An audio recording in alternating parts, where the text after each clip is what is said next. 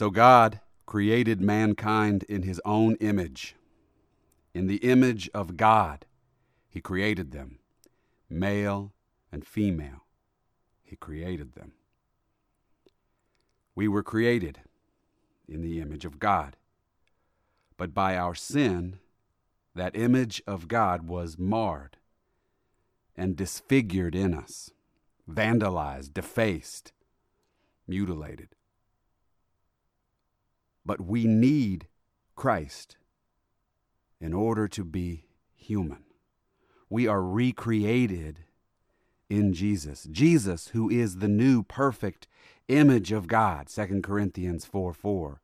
Jesus died on the cross with the goal of making us whole human beings, restoring the image of God fully in us. Grace restores nature.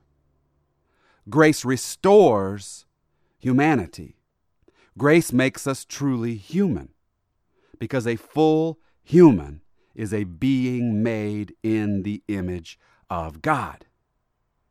Even though Adam was made in the image of God, he still had the duty to obey God and to grow to a much greater maturity, a duty that he rejected.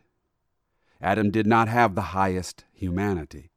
A greater humanity is in Jesus Christ, and it is to this goal that he leads us. This means that ordinary human vocations are service in the kingdom of God. Christians can honorably serve God in vocations other than pastor or missionary.